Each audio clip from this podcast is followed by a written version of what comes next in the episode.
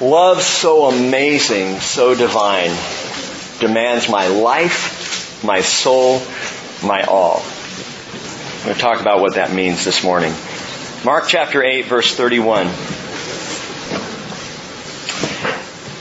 And he began to teach them that the Son of Man must suffer many things and be rejected by the elders and the chief priests and the scribes and be killed and after three days rise again. And he was stating the matter plainly.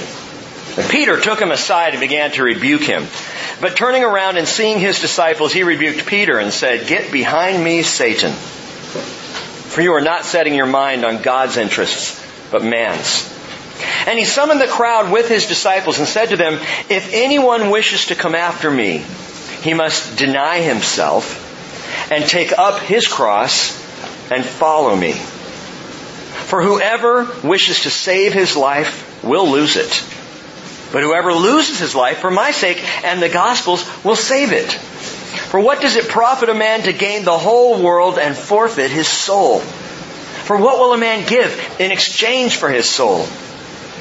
For whoever is ashamed of me and my words in this adulterous and sinful generation, the Son of Man will also be ashamed of him when he comes in the glory of his Father with the holy angels.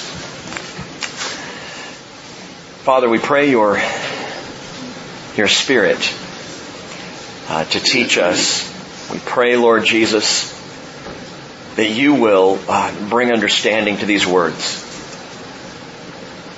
We pray you'll take us to a new place in getting what you're talking about here, Lord. Why you said what you said, when you said it, and what all that means for us here 2,000 years later. As we sang, as we prayed before, we sing often of the cross. We don't often sing of ourselves on the cross. I pray you'll help us understand a little more of what these things may mean. And bless this time that we have together, Lord, to your name and to your glory, we pray in Jesus' name. Amen. Well, you've heard the well-worn phrase, perhaps you've used it, we all have a cross to bear. It's just my cross to bear. According to the Dictionary of Idioms, a cross to bear literally means, quote, an unpleasant situation or responsibility that you must accept because you cannot change it. Unfortunately, the idiomatic way we use the phrase is not what Jesus meant. I've got serious family problems. It's, it's just my cross to bear. My business is really suffering in this economy. It's my cross to bear. I've got arthritis. It's my cross to bear. I've got cancer. It's my cross to bear. I'm bipolar. I, I struggle with this. I struggle with that. I've got these problems in my life. It's my cross to bear. And the problem with this way of thinking and using the phrase in this manner is it causes us to trudge through the day as martyrs to our own circumstances. It's just my cross to bear. No, it's not. We have no idea what we're saying. Some will use that phrase as, as though they're bravely accepting God's sovereign plan for them to suffer through their lives, and that's not it either. It's just my cross to bear. When we use the phrase loosely like that, what we really end up doing, in my opinion, is we carelessly cheapen the message of Jesus and the cross, which is far bigger and far deeper than the circumstances of your everyday life and mine. It's much more to say that we bear a cross. What does it really mean? Now, I'm sure many of you have heard Jesus say this before. You've heard the verse, perhaps read it many times over your life. For those of you who haven't, hear it again. If anyone wishes to come after me, he must deny himself, take up his cross, and follow me. And it's one of those that for me growing up, I heard so many times, it just became, yeah, I gotta do the cross thing. deny self, take up cross, follow him, got it. And I didn't get it. And I missed it. And it's, it's something far deeper to understand in the life that we live following after Jesus, if we would really follow after Jesus. So what does it mean? What does it mean to take up my cross? First, understand the cross is at the very core of Christian faith. Without the cross, without the crucifixion, without the sacrifice of Jesus, we have nothing to believe in. We have no hope of salvation. The whole thing is nothing but a religious exercise and therefore not worth paying any attention to. Paul says in Galatians 6:14, "May it never be that I would boast except in the cross of our Lord Jesus Christ, through which the world has been crucified to me and I to the world. In the text before us this morning, what's going on here, and this is one of those times where I think it's always important to understand the context, but it really changes the whole meaning of what's happening when you think about when it's taking place. When Jesus started to say what he said. We come here at the end of chapter 8 to the turning point of Jesus' life and ministry. Where you can see visually, he turns a corner and heads in a brand new direction. It's the pivotal juncture because here in chapter 8 of the book of Mark, Jesus now sets his sights directly on the cross. And he doesn't look back. In fact, from here forward, he begins to head south. The gospel makes it clear that Jesus chooses the direction and that this is just not an unpleasant situation or a responsibility that he must accept because he cannot change it. That's the idiomatic use of the phrase. No, Jesus heads this direction. And from this point forward, and you've got to see this clearly, Jesus is cross-training his disciples. Cross-training. He takes them in over the next three chapters. He takes them into a season, brief though it may be, as they begin to make their way south a season of cross training. They will start up at Caesarea Philippi, as we'll see in just a moment. That's up in the northern area of Israel, just south of, the, of Mount Hermon, southwest corner of Mount Hermon. They'll begin to make their way down. They'll make a brief pause there in Capernaum on the way down, and then from there, they will head straight down into Judea, and Jesus will not go back to Galilee until after the resurrection. Heading down into Judea, making their way all the way up to Jerusalem where Jesus Christ will be crucified. And he takes the first step right here in Mark chapter 8, cross-training his disciples. Look over at Mark chapter 9, verse 30. Mark chapter 9 verse 30, from there they went out and he began, and began to go through the Galilee, and note this, he did not want anyone to know about it. For he was teaching his disciples and telling them, the Son of Man is to be delivered into the hands of men and they will kill him. And when he has been killed, he will rise three days later. But they did not understand this statement and they were afraid to ask him. What's happening here? He takes them on this private trek now down through the Galilee. But he takes them on paths probably not typically traveled because he doesn't want anyone to know where he and the disciples are. Why? He's training them. He's cross-training them. Up in the morning talking about the cross. Through the day talking about the cross. Walking through the paths. Those of you who have been in Israel, perhaps they were on the Arbel Pass. But walking those paths through the Galilee, secretly, quietly, just Jesus and the disciples on a mission of cross training. Look over at chapter 10, verse 32. Chapter 10, verse 32. And they were on the road going up to Jerusalem and Jesus was walking on ahead of them. This is unusual. Typically, Jesus walked right in the midst of them. But he has set out, he's pressing on ahead, and they noticed it, those who followed, they were amazed, and those who followed were fearful. And again he took the twelve aside, and he began to tell them what was going to happen to him saying, Behold, we're going up to Jerusalem, and the Son of Man will be delivered to the chief priests and the scribes, and they will condemn him to death and will hand him over to the Gentiles. And they will mock him and spit on him and scourge him and kill him. And three days later, he will rise again. I'm pointing this out because we have to understand how absolutely clear Jesus was about what was going to happen. There is no reason save unbelief. There is no reason the apostles shouldn't have seen it coming. Because Jesus says this is what's going to happen. This is where we're headed. We are going to the cross and I am going to die. And he spells it out in no uncertain terms. The Bible says plainly communicating this to the apostles. Cross training. Why? Why was it so important for Jesus to do this? Uh, you know, one reason could simply be his great compassion. Because Jesus knew even with advance warning, the apostles are still going to be caught off guard. They're still going to fall apart. Just as the prophecy said they would.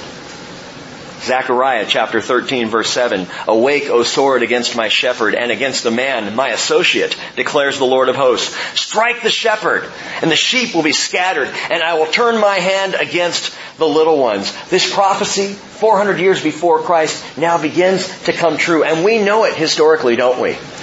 That when the Gentiles, when the Romans came upon Jesus there in the garden, and when they took him away, the apostles scattered like frightened sheep. I was just walking down the path this morning coming here. It was dark. I had my little flashlight on. And as I walked down the path, I could see the sheep all gathered right on the path, having made a mess, a mockery, if you will, of my path. They were sitting there on the path, and the second they saw me coming, they just took off. And I thought, just like the apostles. But I don't think Jesus was cross-training the apostles simply as a compassionate caution. You know, boys be aware, here's what's coming, it's going to be a tough weekend. He was cross-training the apostles for far more than a weekend exercise. And he cross-trains you and he cross-trains me for far more than what happens here on a weekend. Far more than a Sunday experience or exercise, the cross-training that Jesus does for his apostles and in turn does for his followers goes to our very lives. It goes to how we live. It goes to our understanding of the gospel, yes, but far more than this. The apostles would need cross training now for the lives that they were going to live later. At the same time, the early church needed cross training for all they were about to go through. Keep your finger there and go over to 1 Corinthians chapter 1. 1 Corinthians chapter 1.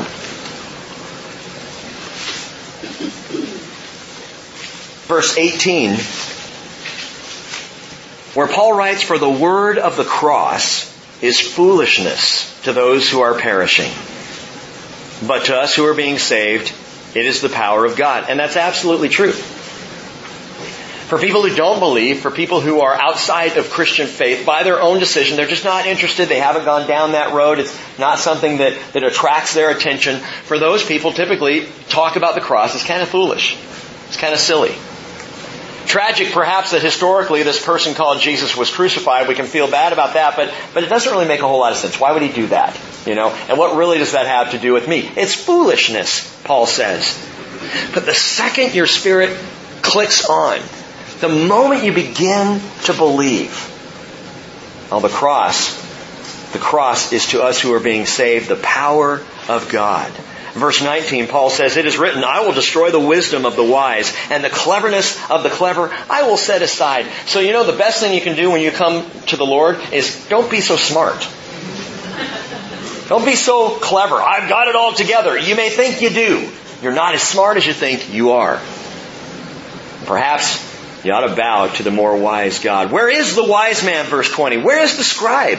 Where is the debater of this age? Has God not made foolish the wisdom of the world? For since in the wisdom of God the world through its wisdom did not come to know God, God was well pleased through the foolishness of the message preached to save those who believe. For indeed, Jews seek for signs and Greeks Search for wisdom. That's a great way. You can draw a line right there. Jews seek for signs. The Eastern world is looking for a sign. The Western world, the Greeks, and on out to the Americas, the Western world, well, we're looking, we're looking for wisdom. But we preach Christ crucified. To the Jews a stumbling block, and to the Gentiles foolishness. But to those who are the called, both Jews and Greeks, Christ, the power of God and the wisdom of God. What is Paul doing? Cross training. Cross training.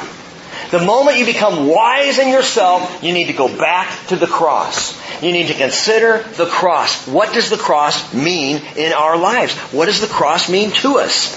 The apostles needed cross training, so Jesus took time there to take them aside and train them up in understanding the coming crucifixion. The first century church needed cross training. Many of them would be hung on crosses, would die on crosses, including Peter. And you and I need cross training as well. Sometimes I think being separated by 2,000 years, we can get real comfortable and think this really doesn't apply to us. We're missing it if we think that. We need cross training. The cross is at the heart of our faith. And here's the problem, gang. When believers in Jesus get away from the cross, we muddy the message. When we get away from the cross of Jesus, when we step back from it, we confuse our calling. When we forget the stipulations of Jesus at the very beginning of this cross training that he does starting in Mark chapter 8, we lose sight of our very reason and purpose for being here as a church. Now I have to commend Leslie because last night's Harvest Festival was quite a festival. It was packed in here. I mean, I, more people than we've ever had at this type of thing. It was wonderful. It was a lot of fun. Jake went into the dunk tank, made my life. It was a good night. Okay? But that's not, that's not why we're here. And it was wonderful. It was great to have the fellowship. And we will do this every year. I love the fellowship and we need more fellowship times like these. Times just to be together as a family. First service and second service in the same place, you know? And it was good, but it is not our purpose for being here. Please understand, I'm not saying we shouldn't do it. I'm saying it's not our purpose. It's fine to do it. It's fine for us to have fellowship activities. It's fine for the church to be involved in all manner of things. But it is not our purpose. What is our purpose? We have a cross to bear. Every one of us, and collectively as a fellowship and the church as a whole, we have a cross to bear, and it may be far more than we think it is. So Jesus had taken the apostles 25 miles up from the Galilee to Caesarea Philippi. Caesarea Philippi named by Herod's son Philip. Caesarea Philip's town. You know? It was his name that he put on it there at the western base, I said, of Mount Hermon. The headwaters of the Jordan formed together at that place, coming from three different uh, rivers or sources coming all into one, beginning the Jordan River. There at Caesarea Philippi, many of you have been there now. There's a great rock cliff face that stands. A massive rock, a Petra, if you will. And it is at that place that we believe Jesus was with the apostles. And Peter made that astounding, divinely inspired confession. There at Caesarea Philippi, you are the Christ. Remember the story. Jesus says, who do people say that I am? Well, some say John the Baptist and some say Elijah or one of the prophets. Well, who do you say that I am? Jesus presses them. And Peter just blurts out in wonderful, blessed blurting, you are the Christ! But Peter goes from stupendous to stupid like that. I mean, literally within moments, he is the first person to misunderstand the meaning of the cross. You are the Christ. Jesus in verse 30 warned them to tell no one about him. And he began to teach them that the Son of Man must suffer many things and be rejected by the elders and the chief priests and the scribes and be killed and after three days rise again. And Wednesday night we talked about this. Why all of a sudden is Jesus talking about the cross? Because now that the idea of Messiah has been proclaimed, he has to retrain their thinking as to who Messiah really is. Peter says, you're Messiah. And he's thinking great political ruler or great religious ruler, politics and religion. That's where Peter's mind was. That's where all the Jewish people were thinking. When Messiah comes, he's going to overthrow our oppression and begin the kingdom right then and now. And Jesus says, no, no, no, wait a minute. Okay, you proclaim me to be Messiah. You're right. But you've got to understand Messiah has to first suffer. Isaiah 53. It's already been proclaimed. Messiah has to go through this first. Yeah, the kingdom's going to come. Not yet. And so he immediately begins this, this cross training with the apostles. But he's stating the matter plainly, verse 32, and Peter took him aside and began to rebuke him. Peter didn't understand. And turning around and seeing his disciples, he rebuked Peter and said, Get behind me, Satan, for you are not setting your mind on God's interests, but man's. And I think, wow, did Jesus just call Peter Satan?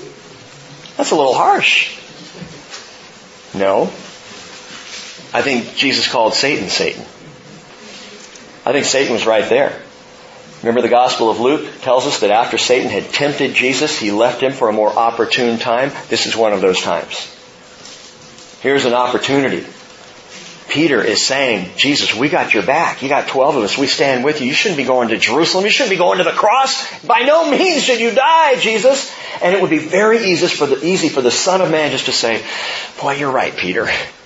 Maybe we should dial this down a bit. And Jesus says, get behind me, Satan. He's not slamming Peter. He's saying, Peter, you were divinely inspired a moment ago, and now you are demonically inspired. In fact, you're satanically inspired to say what you're saying. It's interesting, he says, seeing the disciples, he rebuked Peter. Peter and Jesus had stepped aside at this moment, and Jesus looks over, he sees the rest of the guys and says, Get behind me, Satan. Casting Satan back, pushing back against the enemy in a critical moment. And this is the first time, gang, that Jesus would speak plainly of his crucifixion. The first time. By the way, speaking of Satan, Satan is always, always, always into the interests of man. He loves man's interests. Remember, Jesus says, you're not setting your mind on God's interests, but man's. It wasn't Peter that had his mind on man's business, it was Satan. Satan wants you to be happy. Satan wants you to have all your dreams come true. Satan wants your life just to be everything you dreamed it could be so he can take it away. He wants you to ride as high as possible on joy and satisfaction and, and high living so that he can undermine you and bring you crashing down because the thief comes only to steal and kill and destroy but he sets you up in the meantime. He's very interested in the, in the interests of man. And the question is, are we as a church body, are we interested in the things of man, or are we setting ourselves on the interests of God? That's got to be first and foremost in our hearts, in our minds. Man's interests always deny the cross because it hurts, because it's painful, because it's hard. And the interest of man says, no, I don't want that. But the interest of God says, it has to happen. Man's interests are self-preserving. Man's interests are self-sustaining. Man's interests are self-centered. The cross is not. Never has been. Never will be. And this is where it gets deadly serious for us, for you see, immediately after declaring his own death by crucifixion, Jesus begins to talk about yours and mine. Picking up in verse 34 and he summoned the crowd with his disciples. And he said to them, if anyone wishes to come after me, he must deny himself and take up his cross and follow me. If you would honestly follow Jesus, you have to go the way of the cross. There is no other way. There is no other direction. I want you to think about three things regarding this idea of taking up my cross. Three things this morning. Number one, taking up my cross denies chance to embrace choice. You need to understand we're not talking about something that happens to you. You don't become a Christian and then hold on for the ride because something's going to happen. I don't know what it is. Something's going to happen to me and I've got no say here. No. No, taking up your cross denies chance. It denies a life that happens to you in favor of a life that you choose. Jesus chose the cross. It wasn't an unfortunate or unpleasant situation. Not something that I have to accept because I can't change it. The cross is something I choose. I will go the way of the cross. I accept this, Jesus, just as you did. Sometimes people think the cross was a startling turn of events. Wow, if Jesus had only not gone, gone down to Jerusalem and gotten caught. It was planned from the beginning. It was planned from before the beginning. And the cross training of the disciples is proof positive of this. There to the north of the Galilee, he begins to train them. He trains them through the Galilee. He trains them into Judea. He trains them up to Jerusalem. He talks about it all that final week, and then he's crucified. He knew the whole time. He knew far before that. Isaiah 50 verse 7. The prophet prophesies, by the Spirit of cross, for the Lord God helps me, therefore I am not disgraced, therefore I have set my face like flint. What does that mean? His eyes were eyes of steel as he looked to the cross. He set his face like flint and he headed to the cross that he had chosen. It was Jesus' choice. Mark 10:45 Even the son of man did not come to be served but to serve and to give his life a ransom for many. Before Jesus showed up on earth he made the choice. This is why I came. And by the way, it was his life to give. It was not taken from him. He says that. John 8, uh, John 10, 18. No one has taken it away from me. I lay it down on my own initiative. I have authority to lay it down, and I have authority to take it up again, which he would three days later. Amen. Philippians chapter 2 verse 8, he humbled himself by becoming obedient to the point of death, even death on a cross. This was the path Jesus chose. And if you're going to follow Jesus, deny yourself and take up your cross, then you got to make the choice. It doesn't happen to you by chance. It's a choice that you make just as it was the choice Jesus made or made.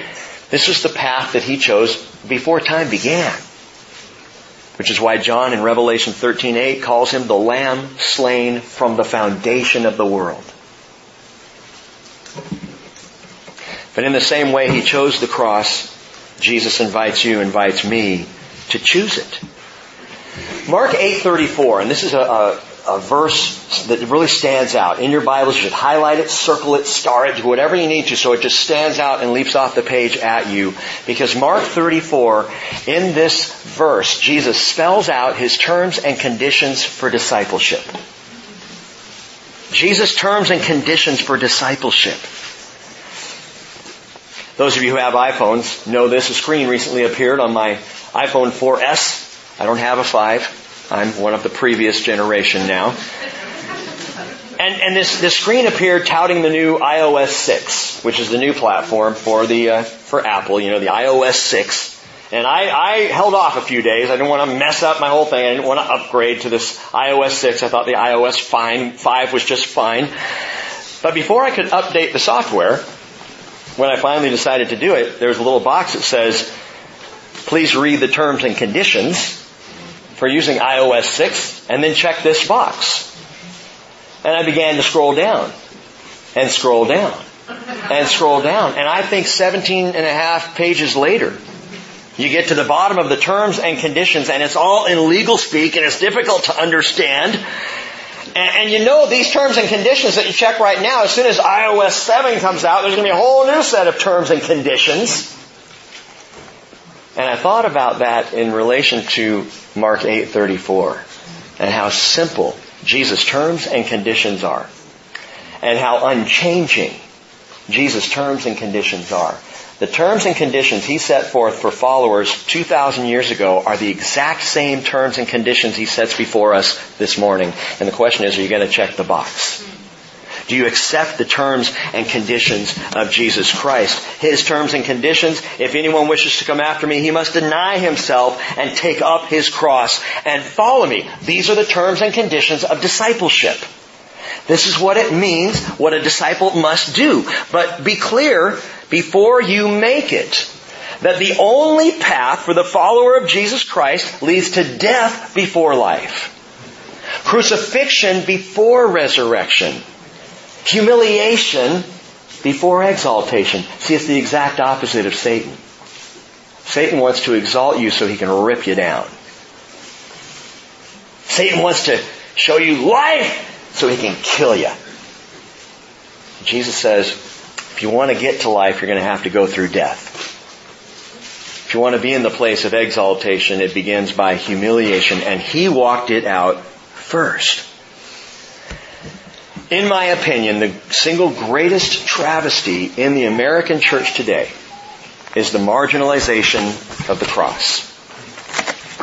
It's, it's making it less than it is. I want to quote Pastor Alistair Begg. Some of you listen to Alistair Begg from time to time on Truth for Life radio. Excellent, excellent Bible teacher.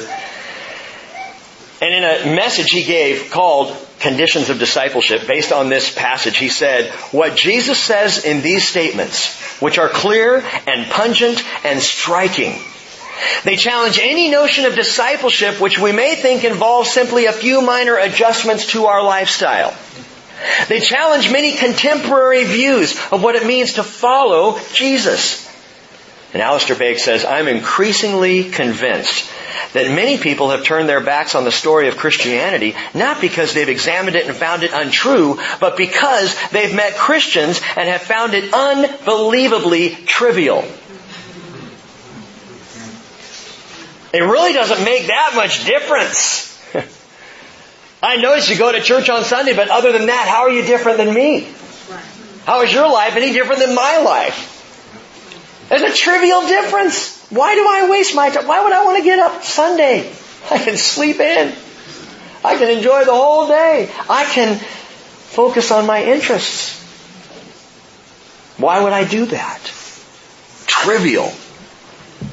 And Paul said in 1 Corinthians 1.17, he said, Christ did not send me to baptize, but to preach the gospel, not in cleverness of speech, so that the cross of Christ would not be made void. And that's the danger. When we marginalize the cross, that ultimately we just make the cross void in Christianity. There are a lot of churches out there that have made the cross void. Cross doesn't matter. We're all going to be saved anyway. We're all going to go home anyway. It doesn't make any difference. Tell me, tell me the reason Jesus went to the cross if everyone's just saved anyway. If it's unnecessary what he did, why did he do it? Marginalizing, trivializing, voiding the cross of Christ. Second thing to note, taking up my cross not only denies chance to embrace choice, it denies continuity to embrace change. It denies continuity to embrace change or a changed life. If I claim the cross of Christ, I don't just continue on as I always have. I don't just keep walking down the same old road doing the same old dumb things. If I do, I have not accepted Jesus' terms and conditions. I have not embraced what He called me to. If my life is the same as it was the day before, I became a Christian. Deny self. Take up cross and follow him. By the way, I don't think these are three conditions at the end of verse 34. I think there are two. He must deny himself and take up his cross, and that's how you follow me. That what we often think of as the third is the summation of the first two. You want to follow Jesus? You gotta deny yourself. You gotta take up your cross. And in so doing, you follow him. That's the only way to follow Him. But if we don't do the first two, we're really not doing the third. And that's what sometimes happens in Christianity is we skip over the first two and say, I'm following Jesus. Have you denied yourself? Have you taken up your cross? Verse 35, Jesus went on to say, whoever wishes to save his life will lose it. But whoever loses his life for my sake and the gospel's will save it. And that's the great paradox that Jesus describes. The great paradox of life, if you want to save your life, you're going to lose it. If you'll lose your life for my sake and the gospel, you're going to save it. And once I've made the choice to be changed, I just can't travel down the old road. I can't be continuous in my old life. I've got to live a changed life. Listen to Paul's description in Romans chapter 6. He's talking about baptism, by the way. And, in case it confused anybody that Paul in 1 Corinthians 1.17 said, Christ did not send me to baptize, but to preach the gospel. What he was saying is, it, doesn't matter if I baptize or Apollos baptizes or the baptizer is not the issue. Being baptized is. But the person who does it is a non-issue. Those of you who think Pastor Rick has to put on the waders and baptize you, or those of you who think Pastor Rick should not put on the waders, but has to baptize you, are missing the point. It has nothing to do with the baptizer. It has to do with the Holy Spirit of the living God. It has to do with you and Jesus. Do you realize? And I have looked this up and there's nowhere in scripture that says otherwise. You can baptize yourself. I mean, you could. There should be witnesses there because it's a public proclamation, but it has nothing to do with the guy in the water or the girl in the water with you. It has to do with your faith in being baptized. So Paul says, I, I, that's not my purpose to attach my name to your baptism. My purpose is to preach the gospel. But then in Romans chapter 6, Paul describes baptism in a beautiful way, comparing it to death. Which is why we immerse, by the way, because no one sprinkles a little bit of dirt on the head of a corpse and thinks that's good enough. well, you don't, do you? The whole picture is going under and being buried being buried with Christ and raised to walk in a newness of life. But then Paul says, Romans chapter 6 verse 5, For if we have become united with him in the likeness of his death, baptism, certainly we shall also be in the likeness of his resurrection. Knowing this that our old self was crucified with him in order that our body of sin might be done away with so that we would no longer be slaves to sin. That is denying the continuity of my old life and embracing a changed life a radically altered life. And Peter said in 1 Peter 2.24, He himself bore our sins in His body on the cross, so that we might die to sin and live to righteousness, for by His wounds you were healed. To accept Jesus' sacrifice at Calvary is evident only as I embrace a changed life. And I gotta tell you, you're hearing this for the first time. I had to deal with this all week. It's often the case. you know, because I have to, you know, study. I had to ask myself several times this week, am I still holding on to self-preservation? Am I still clinging to self-protection or self-fulfillment? How much am I thinking about in my daily life how happy Rick is? And is Rick getting what he wants? And is this the life that I set out to live? And I've been convicted this week. Am I really that selfish. In the battle for the self and the soul, no one has to train you, no one has to train me on how to be selfish. We come about that naturally. You know, there are no books on the shelves like with these titles. How to remain selfish in an altruistic world. now there are all kinds of books on the shelves on how to be selfish. They're called self-help books. And they are pure selfishness because they are all centered in how you can get the best for you. And that, my friends, is a message 100% contrary to the cross. 180 degrees opposite of where Jesus is going and of where he invites you and invites me to go. Taking up my cross denies continuity to embrace a changed life. And tragically, when Christianity becomes self-help, when all we do is add Jesus into the overall mix of our lives and what we're going to be about anyway, we trivialize his death. And we trivialize, trivialize our own. I mean, think about this. Put yourself into the, the moment when Jesus is describing taking up your cross and following me. The apostles didn't have 2,000 years of church. All they had was the experience of the day. What was a man carrying his cross on his way to do? Die. There was no other picture. People weren't walking around in Jesus' day with little crosses on chains around their necks.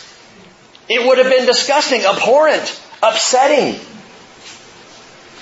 The Jews knew they could walk down the road at any given time and come upon a fellow Jew hung up on a cross by Rome. It was brutal. It was execution. It was a one-way trip. You saw a person carrying their cross, they were not coming back. They were going to die. And you go this way, you follow Jesus, and you will lose your life. The Greek word in verse 35 for lose is apolumai. Apolumai means to destroy or cause to perish. You're going to destroy your life. Which is why on occasion we've, we've said in here, if you really want to follow after Jesus, He's going to mess you up. He's going to ruin your life. He will. All those self-help books are going to have to go in the trash because it's no longer going to be about you. He's going to mess up what you think your dreams and goals and aspirations are, your interests. He's going to mess with those. Come and die. That's the invitation of the cross. Come and die. What a wonderful invitation. I mean, this is really not perhaps the best sermon for a, an evangelistic outreach, and yet it is the core message. Perhaps more than anything else, a lost person needs to hear Jesus say, come and die that you might live. Amen. Come and die to all that old stuff. That stuff that, if we're really honest with ourselves, it's not as good as we think it is. And in fact, it's killing us. The invitation to come and die is not meant to be a nice invitation. what it is is the most profound offer of sacrificial love ever spoken to man. Read on verse 36. For what does it profit a man to gain the whole world and forfeit his soul? I mean, what have we got here? 80, 90 years tops? That's, that's on a good run? And then what? Great, Yeah, 90 years. And then what? So Jesus poses a most unsettling question in verse 37. For what will a man give in exchange for his soul? You're standing before the Lord. It's all over. Life's behind you. There's no going back. There's no picking it up again. You've come to the point. You've died. Now you're before the Lord and you've got a soul before Him. What's that worth? What are you going to pay to get in? What have you got to pay to get in? All those accomplishments back on earth, they're not worth a hill of beans when you stand before the Lord. We're refining our house right now, and uh, I had to deal with the question, one of my favorite questions in a refinance, what's your net worth? I wanted to write, my net worth plus 25 cents is about worth a Starbucks cup of coffee.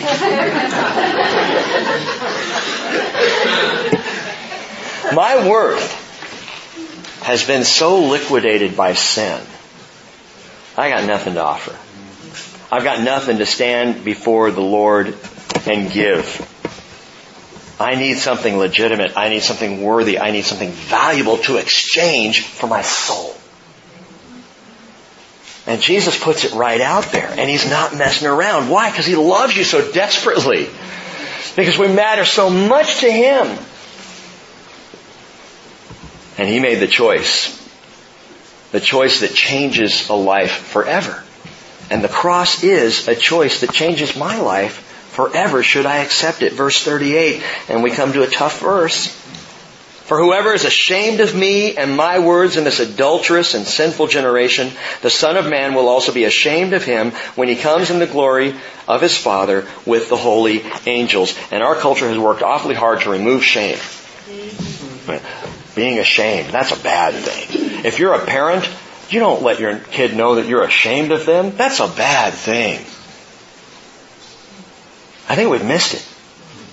I think we misunderstand something here. Number three, taking up my cross denies closet Christianity to embrace Christ's call. It denies closet Christianity. Let me ask you this.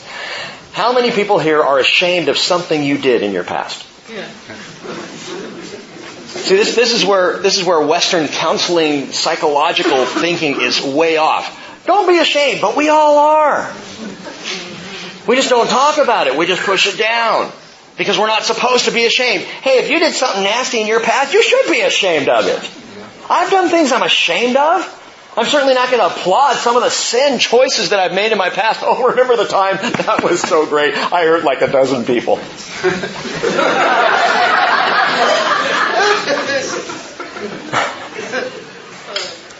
Paul said in Romans 6:20, when you were slaves of sin, you were free in regard to righteousness. In other words, you weren't bound to righteousness. You could do whatever you wanted sinfully when you were a slave of sin. Therefore, what benefit were you then deriving from the things of which you are now ashamed? says your eyes have been open and now you're looking back at all those things you thought was so cool or, or so fun or so natural to do in the past and now you're ashamed of that stuff. Now that you're standing here looking back, what benefit do you have from that? And even for those who don't accept Christ, you get to a point in your life where you start to look back and you think, man, I was an idiot. That old 60s thing was a blur. Boy, that was stupid. You know? You're not proud of those things. And Paul says, what do you get from that? Nothing. But now, having been freed from sin and enslaved to God, you derive your benefit resulting in sanctification and the outcome, eternal life. So you got a choice, Paul says. You can be a slave to sin, and ultimately you're going to look back in shame, or you can be a slave to God, and the benefit you get is a sanctified life and eternal salvation. And there's no comparison. In verse 38, what Jesus is doing, by the way, is expanding on what he said in verse 35. Note that he says, whoever loses his life for my sake and the gospel's will save it. In verse 38 he says, whoever is ashamed of me and my words in this adulterous and sinful generation. It's, it's the opposite. If you lose your life for me, you're going to save it. But if you're ashamed of me, if you're buying into this generation, if you're living for now, that's a completely different thing. And again, we recoil a bit at the thought of Jesus being ashamed of us. I mean, I'm, I'm thrilled at the idea of the acceptance of Christ, but for Him to be ashamed of me? I don't even like that thought. Listen and understand. Jesus' admonition in verse 38 is so we would not be ashamed. He says it because He doesn't want to be ashamed of you or of me. He doesn't want us to feel shame before Him. And that's why He says it ahead of time. For Him to be ashamed of me, I have to first be ashamed of Him. I have to in this life say, I don't want this Jesus stuff. I have to reject Him. I have to cling to myself, cling to this generation. In fact, you don't really have to do too much to be ashamed of Jesus. Just stay quiet. Closet Christians. Secret saints. Clandestine disciples. Oh, I believe. I just don't want anyone to know I believe. My friends, and this is tough, but if that's your Christian life, you're ashamed of Jesus. I don't know any other way to put it. He says, follow me. Taking up my cross denies closet Christianity to embrace Christ's call, which is to tell the world about Him. No matter who you are or what your background or personality type, you cannot follow Him silently. Let me ask you this. Are there any exceptions in the Great Commission? Let me read it to you. Matthew 28, 19. Go, therefore, and make disciples of all the nations, baptizing them in the name of the Father, the Son, and the Holy Spirit, teaching them to observe all that I have commanded you, and lo, I am with you always, even to the very end of the age, unless you're too young. You know? Go make disciples, unless you're too old. Teach them and baptize them, unless your schedule is a little full. Go to the nations unless, unless you're the quiet sort. Now I know there are some who can sit there and say, Rick, I've seen you. I know you have a tendency to be kind of extroverted. So that's easy for you. You obviously have no problem sitting up there and talking about Jesus. But I'm a quiet person. I'm an introverted person. Gang, the gospel call is for one and all. And it doesn't matter your personality type. You're no less valuable or important to Jesus if you're introverted than if you're extroverted. Yeah, the extrovert might be a big mouth like Peter. But then you've got the introvert who is still going to be in relationship with someone who is still going to be able to quietly express Jesus. It is the call of all of us.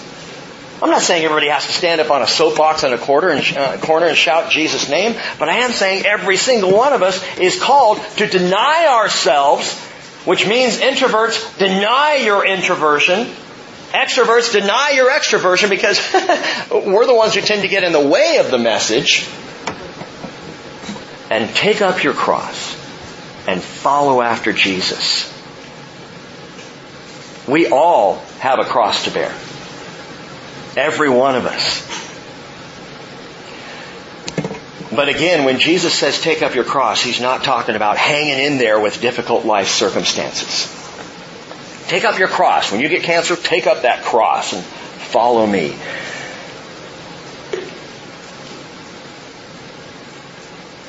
Having cancer and having that being connected to taking up your cross only works in as much as in that difficult circumstance, you are using it to the glory of God. Do you understand the difference? I'm not just taking up my cross because it's tough on me. I take up my cross for the benefit of somebody else. That is taking up your cross. Not talking about the way we use it. To take up your cross is an absolutely and completely others-centered proposition. It means I'm going to do whatever I have to do for your sake. For my brothers and sisters in Christ. For my friends who don't know Jesus. They're going to matter more than I matter to me. That's taking up your cross. That's following after Him. Why did Jesus carry His cross? To save you. Obviously not to save Himself. To redeem me. Obviously not to redeem Himself. And so He invites us to do the same. And Paul explained it this way. 2 Corinthians 4, 8. We are afflicted in every way, but not crushed. Perplexed, but not despairing. Persecuted, but not forsaken struck down, but not destroyed, always carrying around in the body the dying of Jesus so that the life of Jesus may also be seen in our body.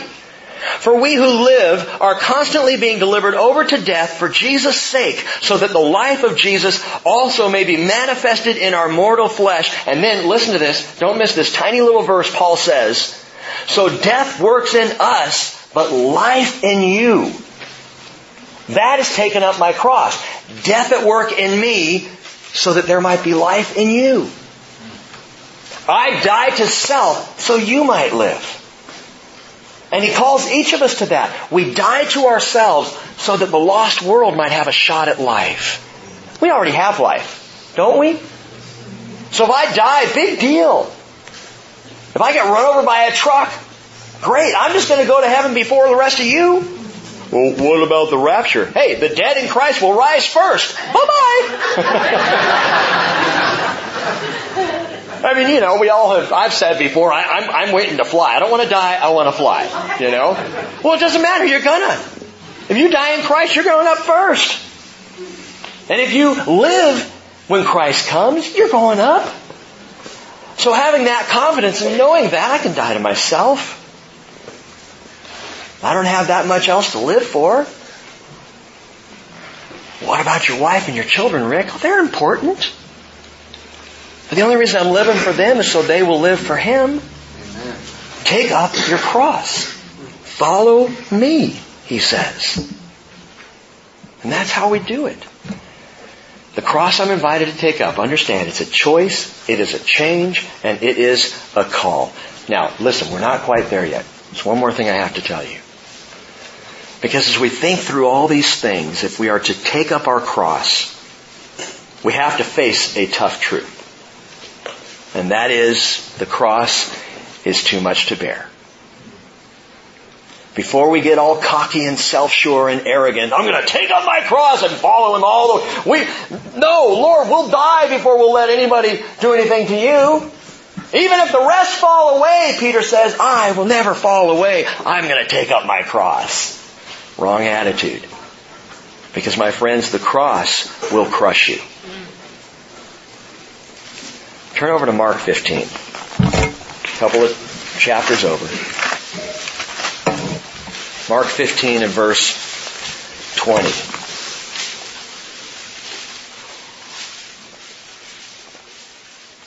After they had mocked him, they took the purple robe off him and put his own garments on him, and they led him out to crucify him. Verse 21, they pressed into service a passerby coming from the country, Simon of Cyrene, the father of Alexander and Rufus, which by the way tells us they were known in the Christian community. So Simon of Cyrene more than likely became a believer of Jesus after carrying Jesus' cross. But they pressed into service Simon of Cyrene to bear his cross. And then they brought him to the place Golgotha, which is translated place of the skull. Jesus didn't carry his cross all the way to Golgotha. Now Matthew, Mark, and Luke tell us that Simon of Cyrene was pressed into service. John just tells us Jesus carried his cross. So we know both happened. And we can only assume then that he started out carrying his cross, but it became too much for the Son of Man to bear. Beaten and scourged and slapped about the face and, and punched and the crown of thorns and the blood loss and everything else, the, the body of Jesus, the physical man, could not bear that cross. Neither can you. We need help. To take up our cross, we need help. If we will truly follow after Jesus, the time will likely come when we cannot carry our cross anymore. We just don't have the strength and it will cause us to collapse. And in that moment of collapse, what happens then will depend on my dependency. It will depend on how much I depend on Jesus. Jon Courson points out this verse. I love it. Ecclesiastes 4 verse 9. Two are better than one because they have a good return for their labor. For if either one of them falls, the one will lift up his companion. But woe to the one who falls when there is not another to lift him up. When Jesus fell, who was there? God provided Simon of Cyrene. God had a companion. He had a carrier of the cross there to help Jesus get all the way to Golgotha so Jesus could die. In the same way, we have a companion and his name is Jesus Christ. And we do not walk this trail of blood alone. We don't bear the cross alone. We only by His strength can carry, can bear the cross. Only by the strength of the Spirit of Christ within me can I make it all the way to Calvary and beyond. Which is what Paul means, I believe, in Galatians 2.20 when he says, I have been crucified with Christ. It is no longer I who live, but Christ who lives in me. And the life which I now live in the flesh, I live by faith in the Son of God who loved me and gave himself for me. That's the strength to bear the cross that we have been called to bear. But mark this, brothers and sisters. To deny self, to take up my cross, and to follow Him is an others-centered proposition. May we live that way.